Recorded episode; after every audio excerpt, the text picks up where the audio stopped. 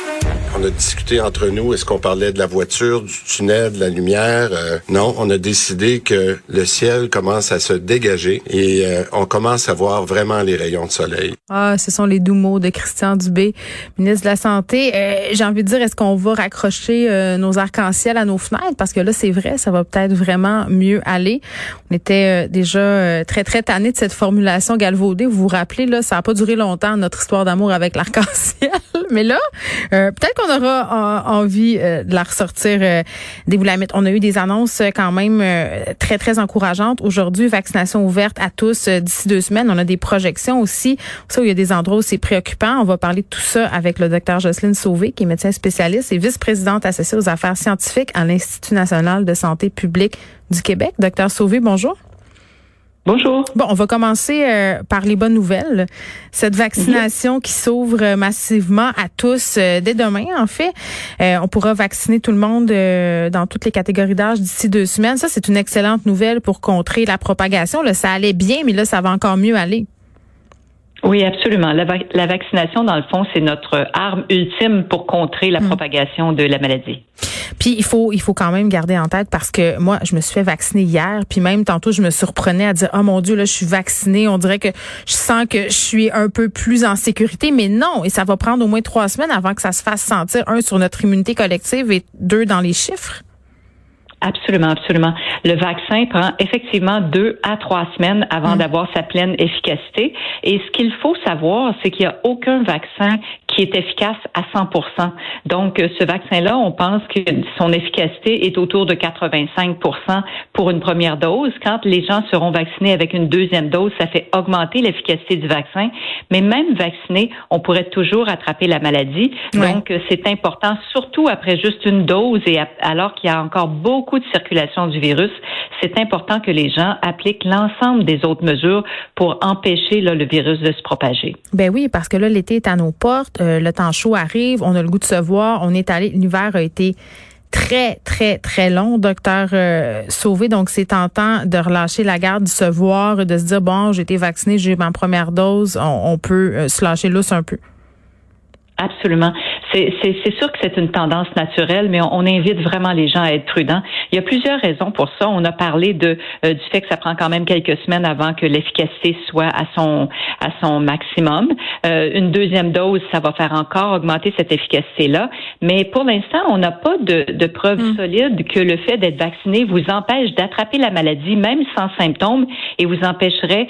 Euh, on n'a pas de de, on n'est pas certain que ça va vous empêcher de transmettre le, virus. Donc, comme il y a encore une forte proportion de la, de la population qui n'est pas vaccinée, il faut vraiment, vraiment être très prudent parce qu'on pourrait, même si on est vacciné, on pourrait contaminer quelqu'un de proche de nous, quelqu'un euh, qui n'a pas pu se faire vacciner, un enfant qui n'est pas vacciné. Donc, ça, c'est toutes des choses qui sont possibles. Mais, docteur Sauvé, vous me dites ça, puis en même temps, je lis, il y a de l'information ailleurs qui circule, puis pas de l'information euh, de n'importe quoi. Le docteur Carnian, entre euh, euh, qui dit euh, bon, il y a des études récentes qui démontrent qu'avec deux doses de vaccin, on serait moins à même d'attraper la COVID, moins à même de la transmettre aussi. Moi hier, quand je suis allée me faire vacciner avec Pfizer, on m'a dit que c'était 90 de protection avec la première dose au bout de trois semaines.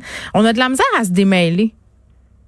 Oui, mais c'est parce que les études actuellement, ce qu'on sait, c'est que le vaccin protège contre la maladie grave et contre les décès. C'est ça. On le sait, quand on parle d'une efficacité deux doses à 90% c'est une efficacité contre la maladie grave. Ça ne dit pas efficace contre une possibilité de quand même l'attraper et de le transmettre. Et ça, ces études-là sont pas encore complètement concluantes. Et en plus, vous pouvez être dans, vous pouvez être dans le 10 pour lequel l'efficacité n'est pas au rendez-vous, donc vous pourriez quand même l'attraper. Donc, plus le virus circule dans la population, comme actuellement, parce que les gens sont pas encore tous vaccinés, parce que le virus est très actif, on réussit pas très bien à le contrôler, hmm. c'est d'autant plus important d'être prudent et de pas se fier sur le fait que, waouh, j'ai reçu ma première dose de vaccin et je suis euh, immunisé à vie. Mais en tout cas, je me sens quand même mieux. je me sens quand même mieux de savoir que je pendant qu'on se parle, je développe une immunité. Euh, l'INSPQ a présenté des projections aujourd'hui. Euh, là, tantôt, au point de presse, on nous parlait de la région du Bas-Saint-Laurent. On nous a parlé de la région euh, de la Naudière aussi. Quelles régions, justement, sont à surveiller là, au niveau des cas et des hospitalisations aussi? Ben, actuellement, il y a quelques régions où on voit que les cas fluctuent beaucoup. Euh, il y a euh, dans le coin de, du euh, le Bas-Saint-Laurent, effectivement, ils sont passés en, en, mesure rehaussée. Mm-hmm. Il y a le coin du Saguenay-Lac-Saint-Jean. pour les autres régions, mais ça fluctue un peu à la hausse, à la baisse dans le coin de l'Estrie. oui, la Naudière, il y a des, des, il y a des endroits où c'est un petit peu plus actif. Donc, sur le territoire québécois, il y a quand même des, des secteurs. Parfois, c'est une municipalité, parfois c'est c'est une MRC. Il y a des secteurs où ça bouge encore. Puis, comme il n'y a pas de il n'y a pas de barrière et il n'y a, pas de frontière à un virus. C'est pas parce que ça bouge aujourd'hui dans le Bas-Saint-Laurent que mm. demain matin ça peut pas traverser en Gaspésie. Donc, d'où l'importance de continuer à respecter les mesures tant et aussi longtemps qu'on n'a pas un réel signal là, que la vaccination elle est vraiment complétée au niveau de la population et que le, que le virus est, vraiment euh, davantage sous contrôle. C'est spécial quand même, docteur Sauvé, parce que euh, précédemment, c'était vraiment la région de Montréal qui inquiétait. C'était oui. Ici, là, puis autour de Montréal, là, je parle de la CCM, euh, mettons. Là. On avait beaucoup de cas, les hôpitaux étaient submergés. C'était vraiment, euh, l'emphase était mise sur le Grand Montréal. Là, euh, c'est moins ça. On parle beaucoup des régions, les régions qui passent en, en orange, en rouge. Ça, comment on peut expliquer ça? Parce que c'était c'était difficile à prévoir. Puis d'ailleurs, le premier ministre a dit plusieurs fois que c'était surprenant, la situation à Montréal en ce moment. Oui. Mais en fait, ce qui se passe, vous savez, c'est un virus qui se transmet par contact entre les personnes. Le Grand Montréal est demeuré en zone rouge, donc avec des barrières, euh, je dirais, euh, des, mesures mises en place qui hmm. diminuaient les contacts entre les personnes, alors que quand on parle des régions en zone orange ou en zone jaune, on permet des activités qui sont pas permises en zone rouge et ça fait en sorte que ben, les gens ayant plus de possibilités de contacts sociaux, hmm. mais ça multiplie la probabilité de d'avoir des petites éclosions. Et en plus, ce qu'on pense, mais là, ce sont des impressions qu'on a. On pense que quand une région on lui envoie un signal qu'elle était en zone rouge, maintenant elle peut devenir en zone orange parce que ça va bien. Nous avons l'impression que la population a tendance à relâcher sa prudence envers les mesures qui restent en place. Je pense pas que c'est une impression. Hein, les gens peut-être pas une impression, mais on n'a pas nous de, on n'a pas de, de, données très très scientifiques qui nous dit que euh, au-delà de, du fait d'avoir le droit de faire certaines activités qu'on n'avait pas le droit de faire, mm-hmm. on n'a pas beaucoup de données qui nous disent, mais on a, on, entre guillemets, triche plus quand on est en zone orange, mettons que quand on est en zone rouge. On n'a pas de, de, données très solides, mais on pense que psychologiquement, le fait d'envoyer un message que ça va mieux, ben les gens baissent un peu la garde. Ben, puis c'est tout à fait humain aussi. Là. Je veux qu'on se parle un peu euh, des écoles, docteur Sauvé. On sait, euh, bon, on rouvre euh, les écoles à Québec dès lundi prochain. Il va sûrement avoir une augmentation des cas ou du moins de la transmission. Là. On, sait comment ça marche. Là. Ça, ça, fonctionne comme ça à Montréal en ce moment. Puis pour vrai, à un moment donné, je, moi, je me pose la question, il faudra vacciner les ados parce que là, on parle des écoles primaires qui rouvrent, mais à un moment donné, les écoles secondaires vont devoir recommencer à rouler comme avant aussi. À Montréal, c'est déjà le cas. on on a des cas de COVID. Là, moi, il n'y a pas une journée qui se passe sans que je reçoive une lettre de l'école secondaire de ma fille. Là, je disais que le laboratoire euh, allemand BioNTech est sur le point de déposer une demande d'autorisation pour l'utilisation de son vaccin chez les enfants de 12 à 15 ans. Euh, on parle même d'une possible homologation en juin. Est-ce que, est-ce que vous voyez ça en avant, vous? Vous êtes où à ce niveau-là? Mais nous, on suit euh, justement toute la question de l'homologation des vaccins. On, on, euh, ce sont les compagnies qui ont produit le vaccin qui font des études pour voir la sécurité de ces vaccins-là dans les populations plus jeunes. Parce que vous avez raison, dès qu'on aura la chance d'avoir des vaccins qui sont homologués, donc prouvés sécuritaires pour les jeunes, il faut vacciner. En fait, l'idéal, c'est de vacciner toute la population. C'est une des rares façons que, nous avons de, contrer vraiment cette maladie-là. Parce que si on garde des, des, groupes de population qui ne sont pas vaccinés, le, le virus va continuer à circuler dans ces groupes-là. Et là, ça va rentrer à nouveau dans les populations plus vulnérables pour lesquelles parfois le vaccin est moins efficace ou parfois il y a des gens qui n'auront pas pu être vaccinés, par exemple chez les personnes adultes à cause de certaines pathologies, euh, donc ne seront pas allés se faire vacciner. Et si eux sont en contact avec des jeunes qui ne sont pas vaccinés, peuvent l'attraper. Donc, mm. vraiment, l'idéal, ce qui est visé, c'est une vaccin de une, une oui, pardon, une vaccination de toute la population, mais il faut attendre d'avoir des vaccins documentés comme étant sécuritaires. Mais dès que ça, on va avoir un mm. signal qu'un vaccin est homologué, euh, bien sûr, les groupes vont être ouverts, même chez les plus jeunes. Bon, on termine, docteur Sauvé, en se parlant de qu'est-ce qui nous attend cet été là. Puis bon, je comprends qu'au niveau du gouvernement, euh, ils sont en train d'en parler, vous en parlez.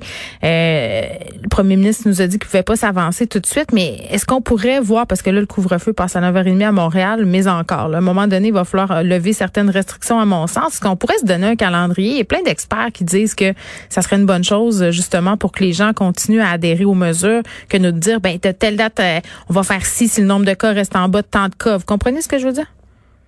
Oui, oui, tout à fait. En fait, c'est plus difficile de mettre une date sur le calendrier. Ce serait probablement mieux d'y aller vers euh, avec des des, euh, des hauteurs de contamination ou de ou de situations plus problématiques parce que mettre une date sur le calendrier quand on ne sait pas trop comment le virus circule les variants. Et comment il va trouver des échappatoires exactement. On ne sait pas quel variant va nous frapper, comment il va trouver des échappatoires pour se multiplier et tout ça. Donc de mettre des dates, c'est toujours dangereux. On risque plus de se tromper que d'autres choses. Mais il y a il y a, y a quatre grandes euh, euh, il y a quatre grands pans de mur, je dirais, ou mesures qu'il faut euh, qu'il faut prendre en compte. D'abord, les mesures en place atténuent les contacts entre les gens et donc la circulation du virus. Donc ça, c'est une première chose. On, doit voir est-ce que les mesures en place sont efficaces, est-ce que la population adhère à ces mesures-là? Mais une fois qu'on veut relâcher les mesures, il faut rapidement évaluer est-ce que ça fait en sorte que le virus se remet à circuler? C'est pour ça qu'on mise beaucoup, beaucoup, beaucoup sur la vaccination, parce que la vaccination, elle, elle est efficace, elle est reconnue efficace, et quand il va y avoir une forte proportion de la, la population qui va être vaccinée, mm. on va pouvoir relâcher les mesures. Mais à quel moment est-ce que le, la, la combinaison de efficacité vaccinale versus toute transmission du virus dans la population versus éclosions qui sont présentes ou pas. C'est un tableau assez complexe à analyser. Et donc, c'est pour ça, mm. je pense que le gouvernement ne veut pas s'avancer sur une date, ni même sur des niveaux. Parce que si on dit, par exemple, ah, ben, si on passe en, en bas de 5 cas par 100 000 de population, là, les gens regardent ça, puis, ah oui, oui, dans notre région, euh, hier, on est passé en bas de 5 par 100 000 de population. Oui, mais ça faut donner un cycle ou deux au virus pour se propager. Mm. C'est pas parce qu'on a en bas de 5 personnes par 100 000 qui sont détectées, qu'il n'y a pas des gens qui ne vont pas se faire détecter et ça ne veut pas dire que le virus circule pas. Donc, c'est très difficile d'envoyer un chiffre parce qu'il y a plein d'autres facteurs qui sont pris en compte avant de relâcher les mesures. Mais une chose est certaine, si la vaccination continue à aller bon train, hmm. si les courbes qu'on voit actuellement continuent à s'atténuer, on pourrait penser que quelque part à l'été, les choses vont être beaucoup mieux et qu'il y aura mm. relâchement de mesures. Mm. Mais c'est quoi la date? Ça, on peut pas s'avancer? Docteur Sauvé, merci pour revenir aux jeunes. Et Christian Dubé qui vient de dire euh, pendant la période des questions que pour les jeunes euh, de 16-17 ans, il faudrait attendre la vaccination scolaire pour qu'ils aient accès au vaccin contre la COVID-19. Docteur Jocelyne Sauvé, merci, qui est médecin spécialiste et vice-présidente associée aux affaires scientifiques à l'INSPQ.